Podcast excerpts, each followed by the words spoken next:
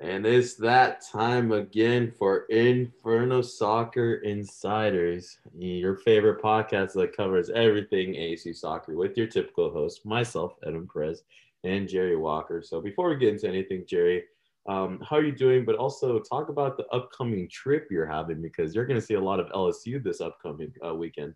Yeah, I'm pretty good. Getting ready for the long Labor Day weekend. I'm gonna be unfortunately, I won't be able to go to the ASU soccer game tomorrow due to prior things going on.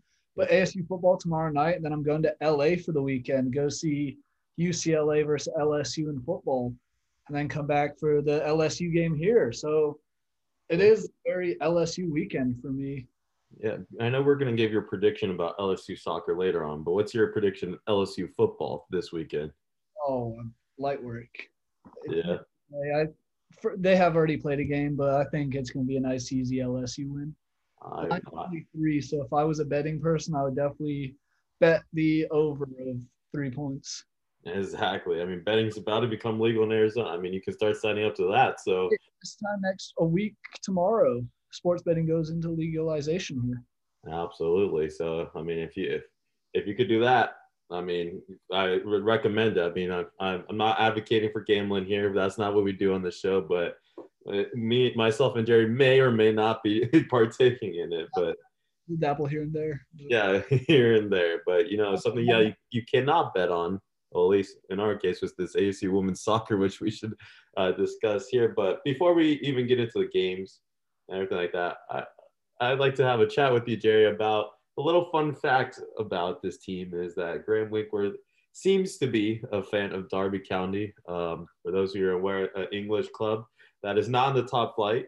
But uh, I know, Jerry, you have very strong feelings about that club, especially with Wayne Rooney as their gaffer. So I just wanted to ask you, Jerry, what's your opinions on that?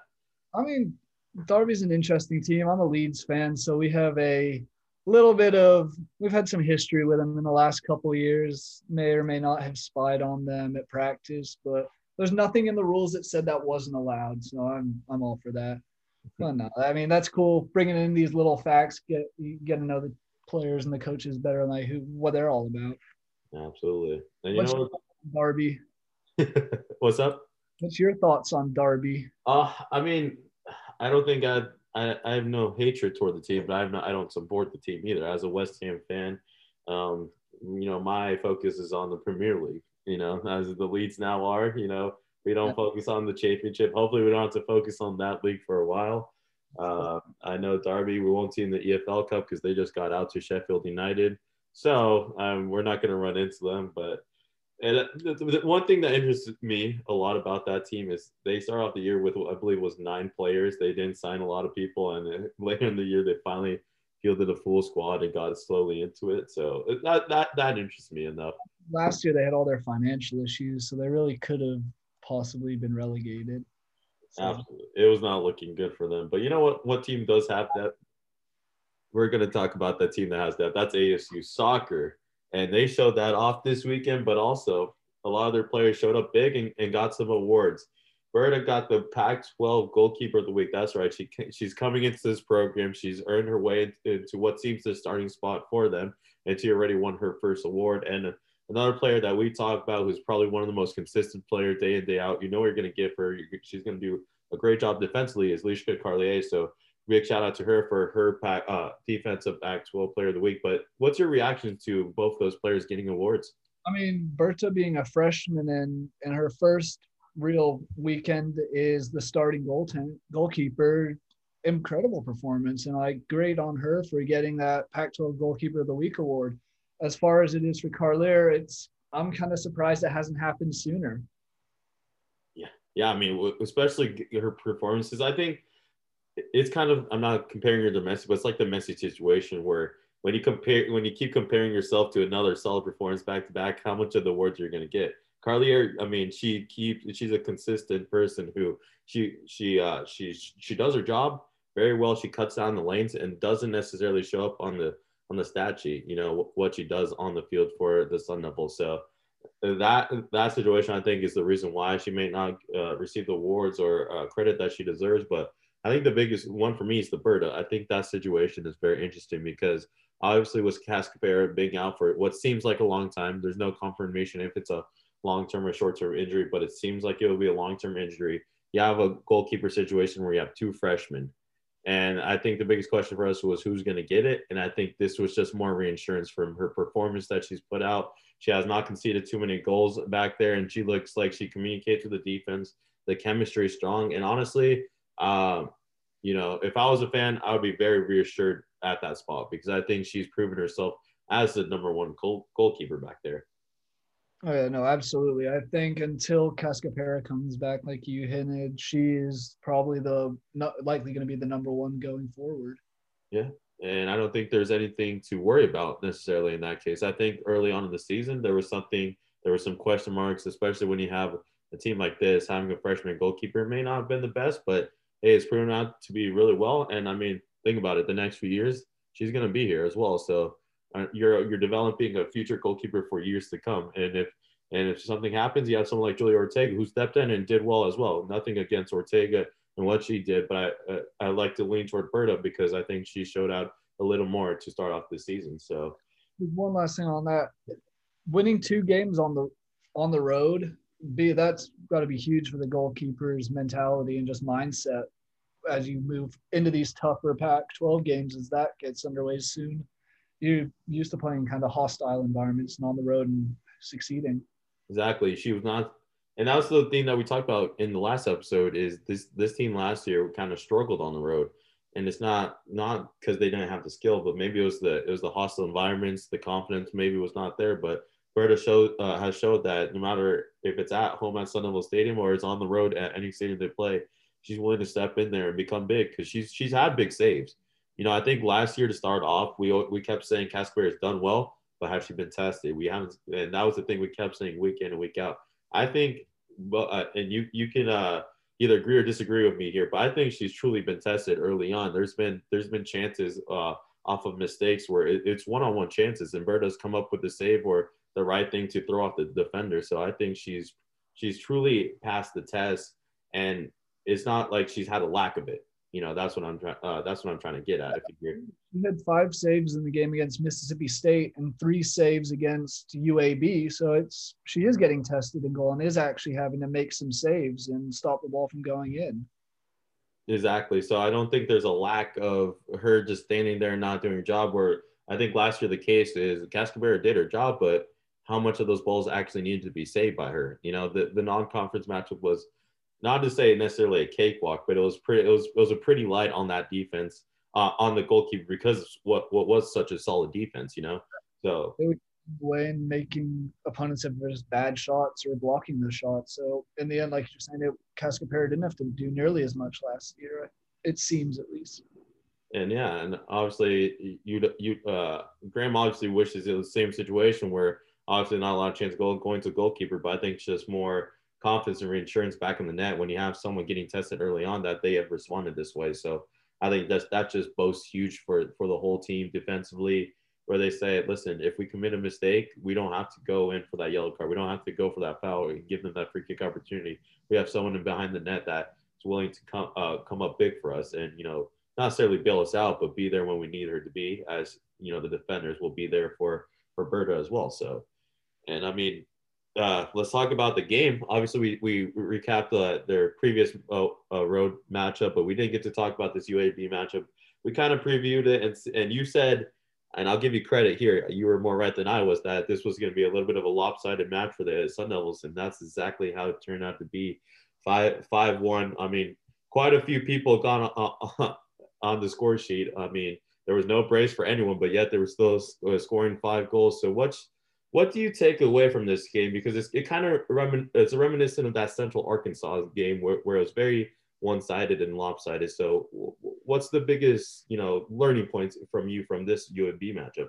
I mean, from what I've saw, it's just another example of the depth that this team has. There are four different goal scorers because the fifth goal was known goal by UAB, or one of the five goals was known goal by UAB. But only Olivia Wynn had, had scored a goal previously. Olive Kirst Thomas got her first of the season. Lucy Johnson and Leisha Carlier all had their first goals of the season. So that just shows how the attack and the depth comes from anywhere. two defensemen there. So absolutely, and I think something that we've seen from these lopsided matches when it is like this is that the attack has come up huge. They're kind of taking the load off the defense, where the defense doesn't have to play back as much. You know, they get to go forward and help out because there's not a reliance on the defense to come up with uh, stops or changing the field. And last year, I think what we saw a lot of times is the other team would be winning in shots, and then the off the attack would, would have their few opportunities, and they would take advantage of it sometimes. Uh, but I feel like this year, I mean, we look at this game alone. I mean, ASU had 15 shots, 11 on goal, compared to UAB six and four on goal. I mean, that just tells you how how much the attack stepped up and was huge. And you know, sometimes your best defense can be your attack, and I think that that's what was showing in this game. I mean, even look at Carlier; she was the first one to get get uh, get the goal. It wasn't you know Win Nicole Douglas or anyone like that. It was Olivia. Uh, it was Lishka Carlier. So it, it's it's that total kind of unit that's that's doing well in the attack. Yeah, yeah. It's, I have players from all over. They're get the attacking players that we've seen all season getting back and defend, and now we're seeing the defensive players getting up and attacking, and it's paying off so far. And I mean, who, who's had a better start than Olivia Wynn? I mean, you can talk about Nicole Douglas, and obviously she's off to a tremendous start. She's helping set up a lot of these goals. She uh, she got the final assist, but I mean, Olivia Wynn uh, with her fourth goal this season, and she started off hot last year, and now she's starting off hot again. And what, how great would that be for the Sun Devils if they could get that day in, day out? Not necessarily it has to be goals, but as long as she can uh, be effective with the, you know, with her, her runs. I mean, her runs truly transform and can make the defense chaser, which can set up opportunities for like the number nine Nicole Douglas to come in and uh, players in the other wing. I mean, whatever attacker they bring on in the midfield. So Olivia Wynn's impact could be very huge, and if she can, if she continues her form, you know, uh, week in week out, not necessarily on the goal sheet, uh, goal sheet, but her impact in the game itself, that's going to be huge for the Sun Devils' success this season.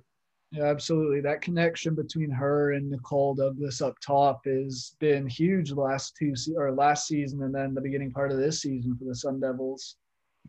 Yep, and it's that similar theme, and, and it's very interesting with a player like that because I mean, even Coach uh, Coach Winkworth went to player at camp at, at one moment with, with due to injury, so it's interesting to see if she can play that versatile role, which would come up big later in, later in the matches uh, uh, when the, the legs are tired of the defense. You have someone like Olivia Winspace still running around and, and getting in, into the ball. That's going to cause trouble. Uh, that's going to be very, uh, very hard for a lot of these teams. But another thing that was very interesting before we move on and preview the next matches for me was we talked about Alexia Delgado's injury. And mm-hmm. obviously, she is still out. We have not received the official word of how long that's going to be or the extent, extent of the injury. So, again, we're not going to go on and guess and, and, do that. That's not that's that's not our way. But we were asking who's going to fill in that role. And in the first game, we saw Kiki Stewart got the most minutes, and it made the start. And it was exactly like that in this matchup. So, w- what are your thoughts about Kiki Stewart filling in the Alexia Delgado role for uh for for right now? Yeah, I think she's done a great job so far. She's kind of fit in perfectly there. But we saw how good she played that first game, and Coach Graham Winkworth pointed that out after in the press conference that she had earned her way up to this team, has been fighting and competing the entire time, and now is able to show that off, and all that hard work is paying off for her. And she's, and as you said, uh, Coach has said she's earned her minutes, and she's looked good in, in those minutes. It's not like it's it's those minutes that have been undeserved or they're they're they're just minutes just to get someone a time out there to uh, just just to be out there to fill in a role. And she's actually has made an impact. I think something that uh, I didn't expect a, a lot of it was how much she's around the ball. It seems like when it, whenever it's in the midfield, you see Kiki Stewart near the ball or making a run toward it to make a stop. So she's constantly there and, and, and is constantly a presence, which is what you need when you when you're missing a player like Alexia Delgado, because Alexia Delgado – maybe not necessarily be a ball around times, but the way she communicates, it seems like she's there at all times. The way she's the captain of the team.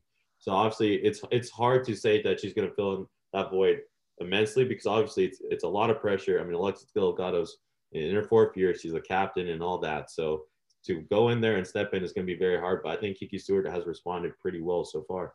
Someone else who has stepped up completely, a player we talk about a lot, Ava Van Dersten since Alexia has been out, she's been performing incredibly every match. had two assists in the last game against UAB. So she's also not that she wasn't in that role already, but she's just taking advantage and showing how much more talented she can be.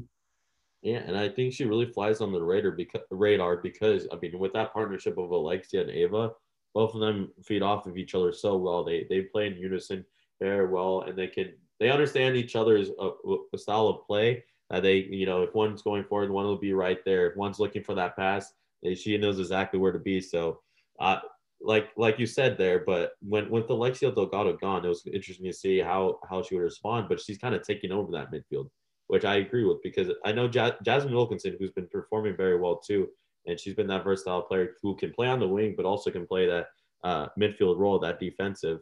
You need someone who can be that cap, that leader in that midfield to make sure you're not winning that, uh, you're you're winning that midfield battle, and that's someone like Ava Van Dersen who has to, you know, take that up and say, this is our midfield, and if we don't win this, then it's going to be trouble for our defense in Berta. But it seems like they've had control of that midfield so far. Is that because of the opponents? That's a different question. That's what we'll see when it comes back 12. But for me, I, have been impressed with the midfield, and I I have not been too disappointed in their performances.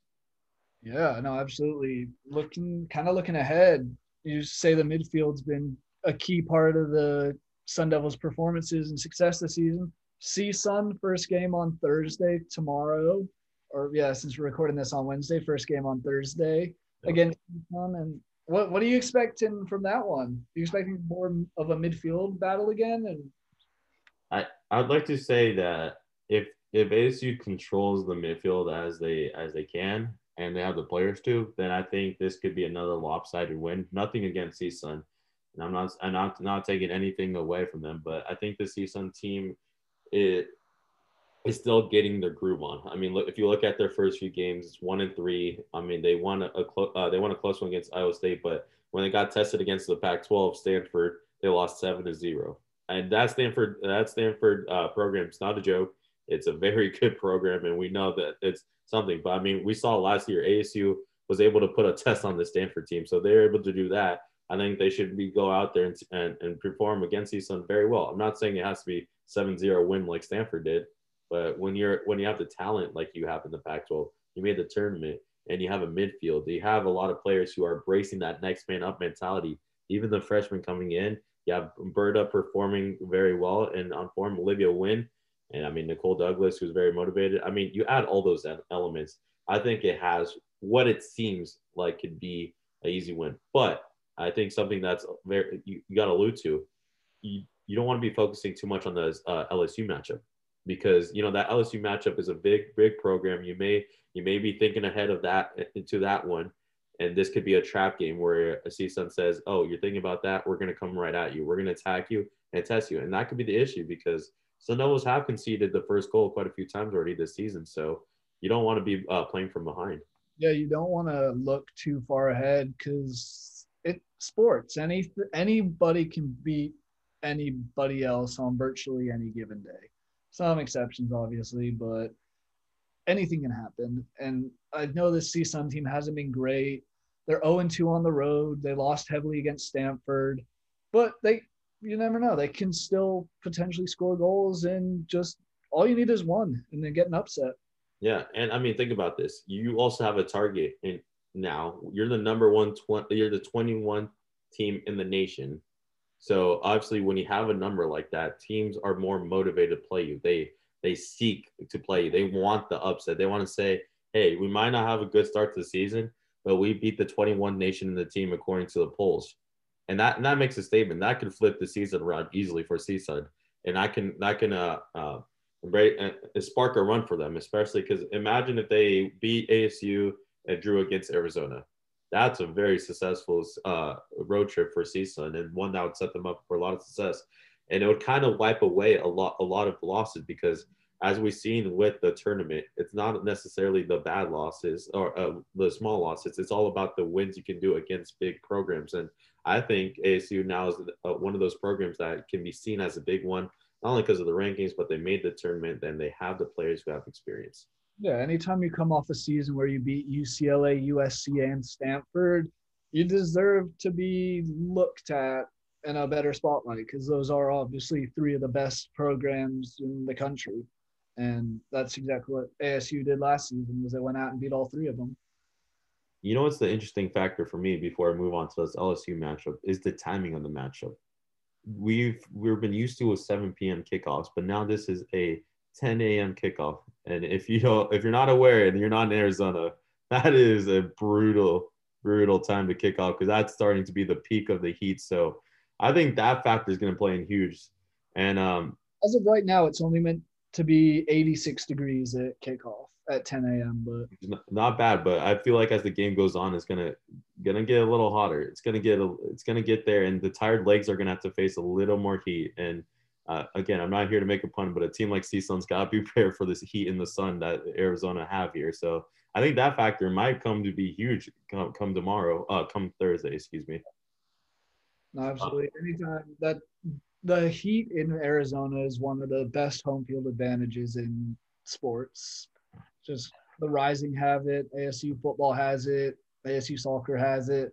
You train out in this 103, 104 degrees every day. Other teams don't. They come in and suddenly you're able to play all 90 and they're gassed after 75, 80.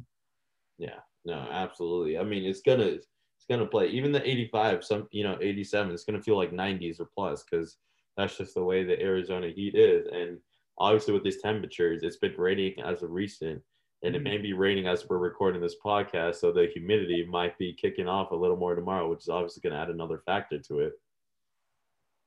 But let's yeah, no, I don't know if you have point there. No, but let's move on. I think we got to talk about the big matchup. Obviously, nothing, not nothing to take away from the CSUN matchup, as we said, because I mean, especially in, in footy, if you if you're not on your day, anyone can beat you. So I think that that rings true. But I mean, you're facing in a program like LSU, who, I mean, very historical. They played seven matches, three three exhibitions. So uh, I understand I understand that much, but they they it seems to me that they got the chemistry built up more LSU. They've had the matches. They've looked pretty dominant in nearly all their matches. I mean, they they've had some close games, but it's, it's looked comfortable. They've beaten teams like the 15th ranked South Florida at the moment, the 19th ranked UCF at the moment. So um, on the road as well. So like they're coming, they're they're a successful team on the road. So coming into Tempe might not be as big of a deal to them.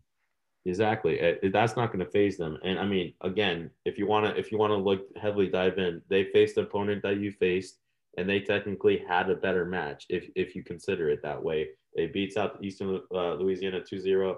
You only beat them 2-1, and it was pretty tight. But obviously, it's more than that.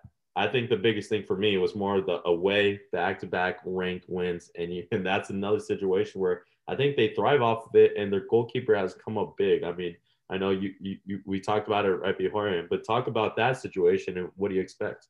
Yeah, last week after upsetting the, like Edwin said, number 15 USF and number 19 UCF on the road, uh, LSU's goalkeeper Mollee Swift was named the SEC Defensive Player of the Week, as well as the Top Drawer Soccer National Player of the Week and the United Coach or United College Soccer Coaches National Player of the Week. So she got all the awards you can really get and that could lead to a very exciting goalkeeper matchup because Berta got the Pac-12 goalkeeper of the week last week.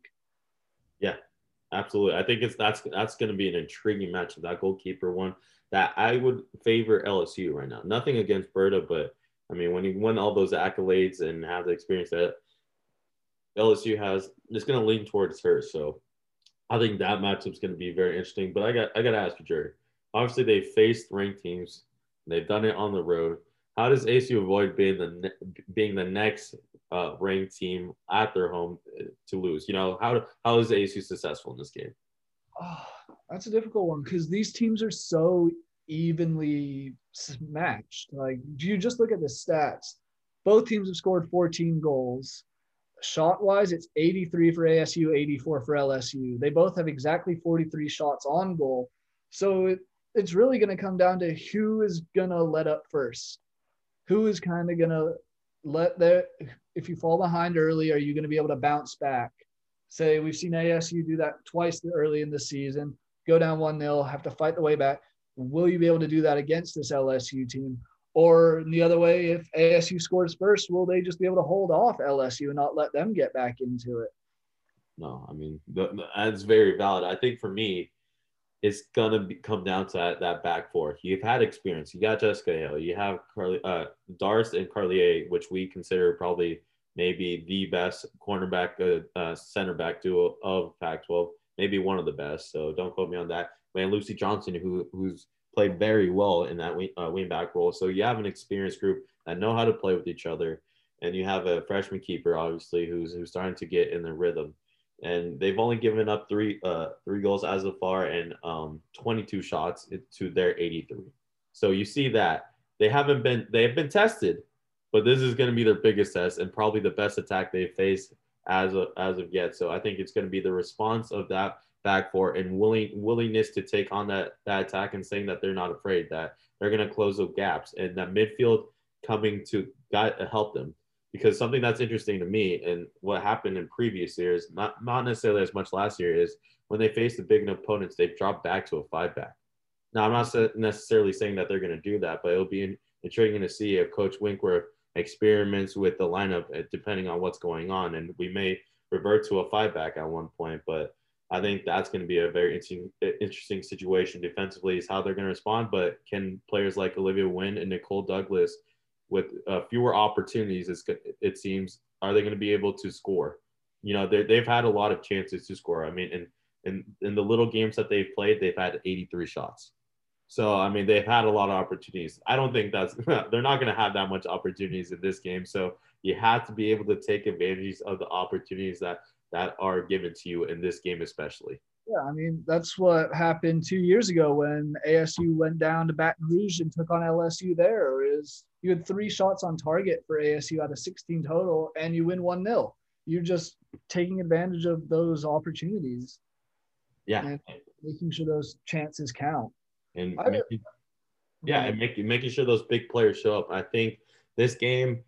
Uh, I, I, like I like what Olivia Wynn can offer the defense, but I think this is a game that Nicole Douglas can put her stamp on. You know, this is a game that Nicole Douglas could step up huge, you know, get her brace and truly uh, further her legacy in, in the Sun Devil. Because I mean, she already has a big legacy. Don't get me wrong. I mean, she she clearly is going to go as one of the best uh, Sun Devil soccer players. I don't think that's necessarily a hot take, but this this is one of those games that can even further her legacy, push herself more because not only does it have a lot of ramifications when it comes to just this game, the non-conference schedule, this win could be vital for the tournament. And this could be vital for what Sun Devil Soccer uh, wants to do in, in going back.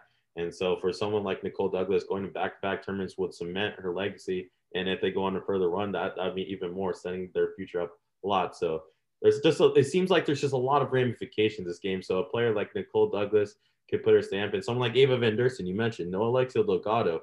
So this I think this would be huge for her to step up big and win that midfield, as we mentioned. Yeah, absolutely. And like you mentioned it a little bit when we were talking about the CSUN game and how that the weather and like coming out here is kind of difficult for teams. Do you think there's we've all seen what's happening in Louisiana with the hurricanes and how much destruction has gone there? Do you think there's any aspect of ment- a mental game there for the soccer team coming you have all this stuff going on at home and now you have to get out and now focus your mind on playing two tough teams in Arizona and Arizona State. Yeah, at the end of the day, right? These these athletes are students and they're just human. You know, at the end of the day, that's going to be in the back of your head, whether you like it or not. Now, if you can, uh, when it comes down to the field, if you can focus on the task at hand, I think is going to be very huge, especially with these upcoming hands, because, um, yeah, it's going to play. At, uh, to answer your, your uh, uh, to, to, answer your question quickly, it's going to play a factor. But if you can erase that and focus on the Sun Devils, that's going to be your key because there's some the Sun Devil soccer team is not just going to let you uh, be focusing on something else or focusing on future matchups. That's that's when they'll take advantage of you. Uh, kind of Graham alluded to it, where last year teams didn't have us on the radar, now they do. You know, so they they they embrace not being looked at as serious, but now they they should be embraced as serious. And if not, they're going to prove themselves. So I think it is going to play a little bit of a factor. But I think at the end of the day, right, it, it's it's been a factor for this team now for a little bit, and they have come out and succeeded and did that recently against a UCF team on the road and a U, USF team on the road. So I think if they can overcome that there, they're gonna. It's obviously the situation still going on. So I think uh, you know I wish best to all the families out there, but I think they're gonna be very honed in on this game, at least for me. Yeah, I mean, you can't really if you're a player as as hard as it is to take your mind off it, you kind of have to to an extent and kind of just focus on what you're there to do, which in this case is play a soccer game. And sometimes that's that's the moment where you rally the most. You know, this is where you you come out the best because I mean, there's been examples all over, not only in in you know soccer, but in football, basketball, where uh, if either family member has passed away or anything like that, and those players have come out to uh, and done big performances and dedicated. Douglas this season, her nan passed away over the la- within the last year, and she's already said she's dedicating the season to her, and has come out shooting and firing right away. And and in paying a great tribute to her nan, that truly meant a lot to her. Obviously, that as you mentioned, unfortunately passed away. So you can see you see the effect that that can have and the rally that they can uh, that can have. So I think that's going to be great. And we're going to see that not only with them, but the football, you know, LSU football when going into California. I think you're going to see a little bit of that in hand. But Jerry, I feel like we got to give our predictions. I we, we didn't do a CSUN, so let's go back to the CSUN uh, matchup. I, uh, correct me if I'm wrong, but we didn't do the prediction for that, right? We did not. No. So give me your prediction for that matchup. I'll give mine, and then we'll go back to the LSU. CSUN. So for that game, I kind of think it's gonna be a win for ASU, but you can't. Two years ago, again, they played each other and it was a draw in Tempe. So CSUN definitely is a capable opponent, but I just see ASU's talent and depth being too much for them. I'm gonna go four one as the final. I like that. I like that. But do the Sun Devil concede first, or do or do they get the goal? Uh, it goes like three 0 up, an unfortunate counter by CSUN, and then a fourth. I like that. I like that. Uh, I like. I tend to agree. I tend to agree. I think this is going to be a matchup where I think CSUN might surprise them early on, but I think uh, Sun Devils will be able to respond well. Berta, I think, just too much in form, but I think Olivia Wynn will will get another goal this, uh, in that game, and so uh, some, and continue her form. So I'm gonna give it a three three one. You know, I think it's gonna be a little tighter than yours, but I think it's still gonna go the Sun Devil way. But now it comes to a little one, the one that's a little more difficult, Jerry. What do you see in this LSU matchup? I think this is gonna go to extra time. I think both goalkeepers and both defenses are on such a hot streak at the moment. It might finish one all or nil nil or my two predictions for it to go at the end of regulation. But then it's I don't know. I, I honestly can see this one ending as a draw. Yeah. I think both teams are so evenly matched. I tend to agree with you. I again I'll don't want to kind of repeat what you're saying, but I, I think this game has a draw written all over it. I think LSU is just a formidable opponent at the end of the day. That goalkeeper that's going to test you very well. But I think the ASU is going to be able to respond, but LSU is going to too. So I think it's going to be a back and forth, end to end battle. Who's going to come out? But I think at the end of the day, both teams are going to get their two goals and not be able to crack for the third in overtime. So I give this one a draw as well. So I, we both we both tend to agree a win and a draw, which I think I, that's a great weekend if, if I'm looking at it. I mean, you look at what you've done so far. You look at, I mean, the previous matches in the non-conference matchup. It kind of kind of brings me to my next question, Jerry. Where do they, you know, obviously non-conference wise, where do they need to be record to uh, record wise to be able to make it back to the tournament? Is it kind of a maybe an undefeated run? Is it maybe dropping one or two? What do you see it as? Non-conference, I think you can get away with dropping more. Ideally, you don't want to drop any, but I think by playing in the Pac-12, your non-conference isn't irrelevant, but it's changes the aspect of it. Like if you go out and lose to Nebraska or lose to Texas Tech, then come back and beat USC or UCLA or Stanford again, those wins definitely outweigh those losses. So I think one or two losses in non-conference play is probably the most that they can get away with and still have a chance to make the tournament as long as it is a strong Pac-12 performance.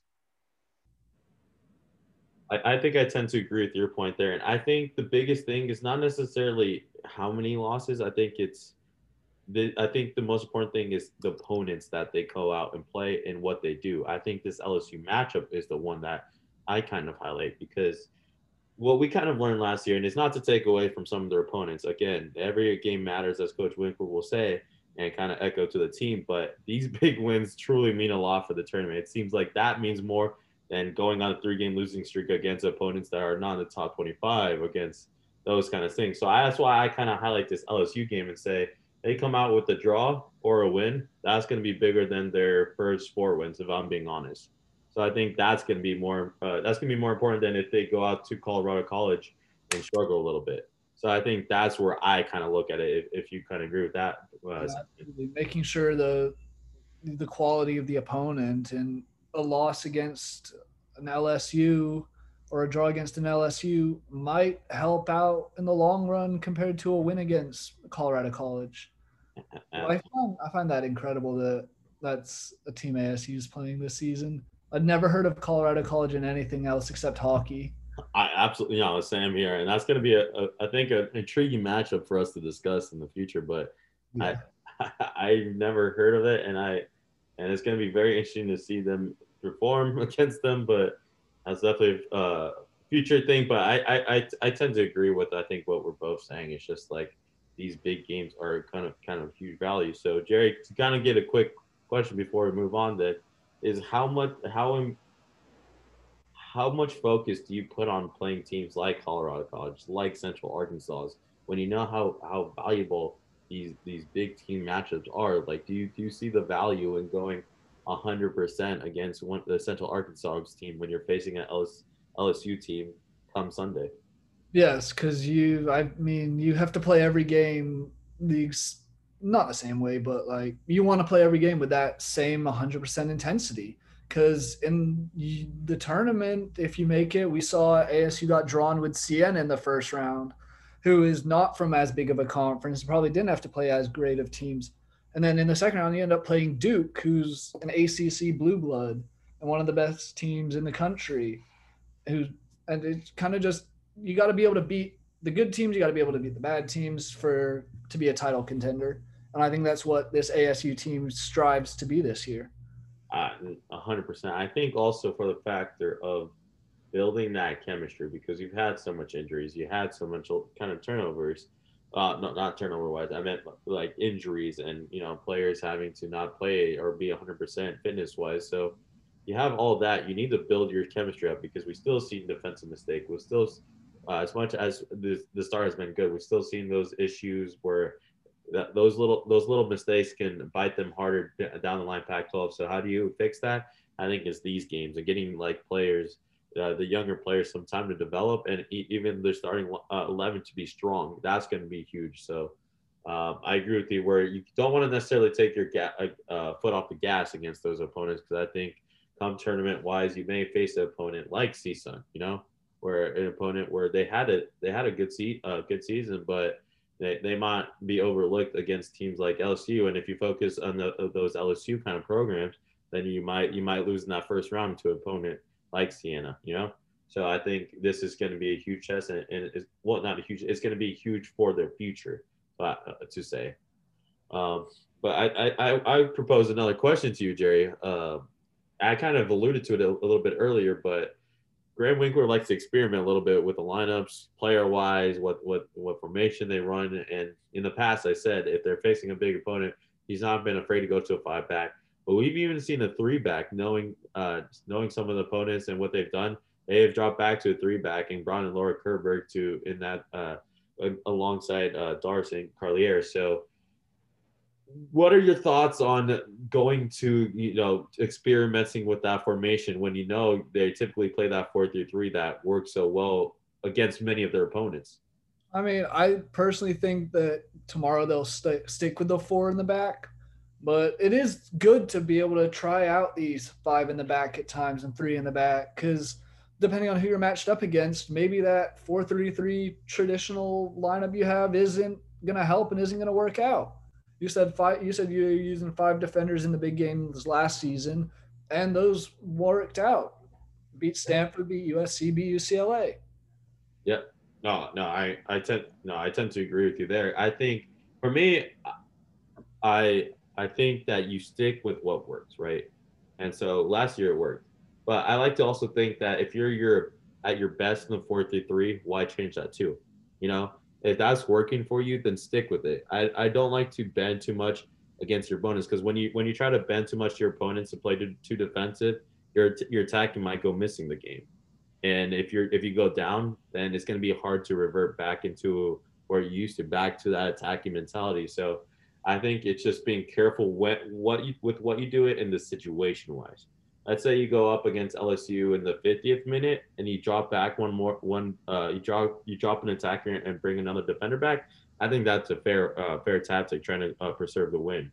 But I think if you're doing it for your full 90 and trying to play defensive the whole time, I think that's where the issues come up. I mean, I I, I hate to uh, hit a little bit of a wound for you, Jerry, but I think when England went up 1-0 against Italy in the Euro, I think they played they were trying to play too defensive all 90 minutes, and we saw against a team like Italy that just didn't seem to work out. So I think that's kind of a little bit what what I allude to.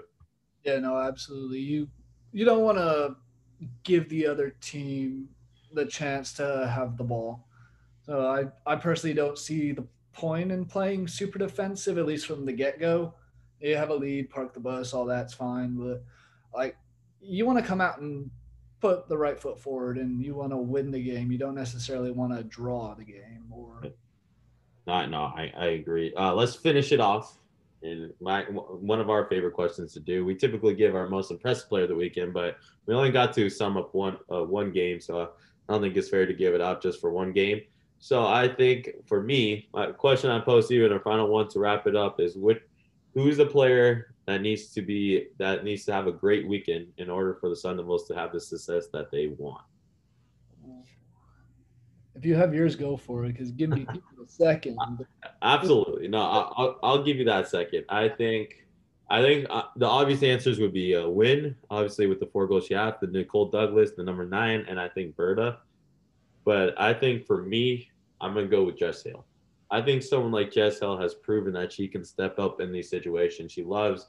Uh, people kind of underestimate her because she's maybe a little smaller, uh, smaller as a, a, smaller defender, so maybe doesn't get the respect she does physically and one on one, but she can win those.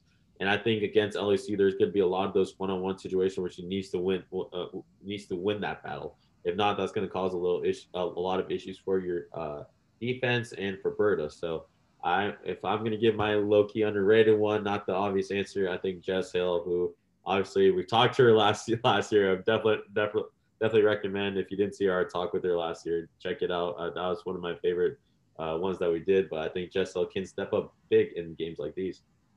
Yeah, I think I'm probably gonna go with Berta. I think that might have been my player, or that was the player I was impressed with last week. But again, most more looking at the LSU game, they have a LSU is a great goal ten goalkeeper as well. So I think you want to make sure you have solid goalkeeping as well, and that's kind of what you need. That's my key there.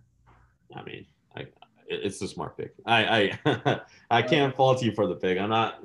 I can't say you're wrong about it. I think it's going to be a low scoring defensive battle, and the goalkeeper is going to have to step up, and that might be the difference in the game on Sunday. No, Not, yeah. No, no, no. I, I think that she's going to have to come out huge. So I, I can't fault you with the pick. I was trying to go with the sneaky pick, as I always like to do, the little sneaky one that maybe is not, not talked about as much. But uh, I think that's going to wrap it up for uh, the Inferno Soccer Insider this week from uh, you know myself, Evan Perez, and, and co-host Jerry Walker. Thank you so much for listening. For all your ASU soccer coverage needs, make make sure to check out InfernoInsider.com. Obviously, myself and Jerry do a lot of the writing over there. Addison Colmatch recap the most recent weekend, so make sure to go check that out. We got a lot of good photos and video content coming out soon, so make sure to check it out. But Thank you for tuning. people on.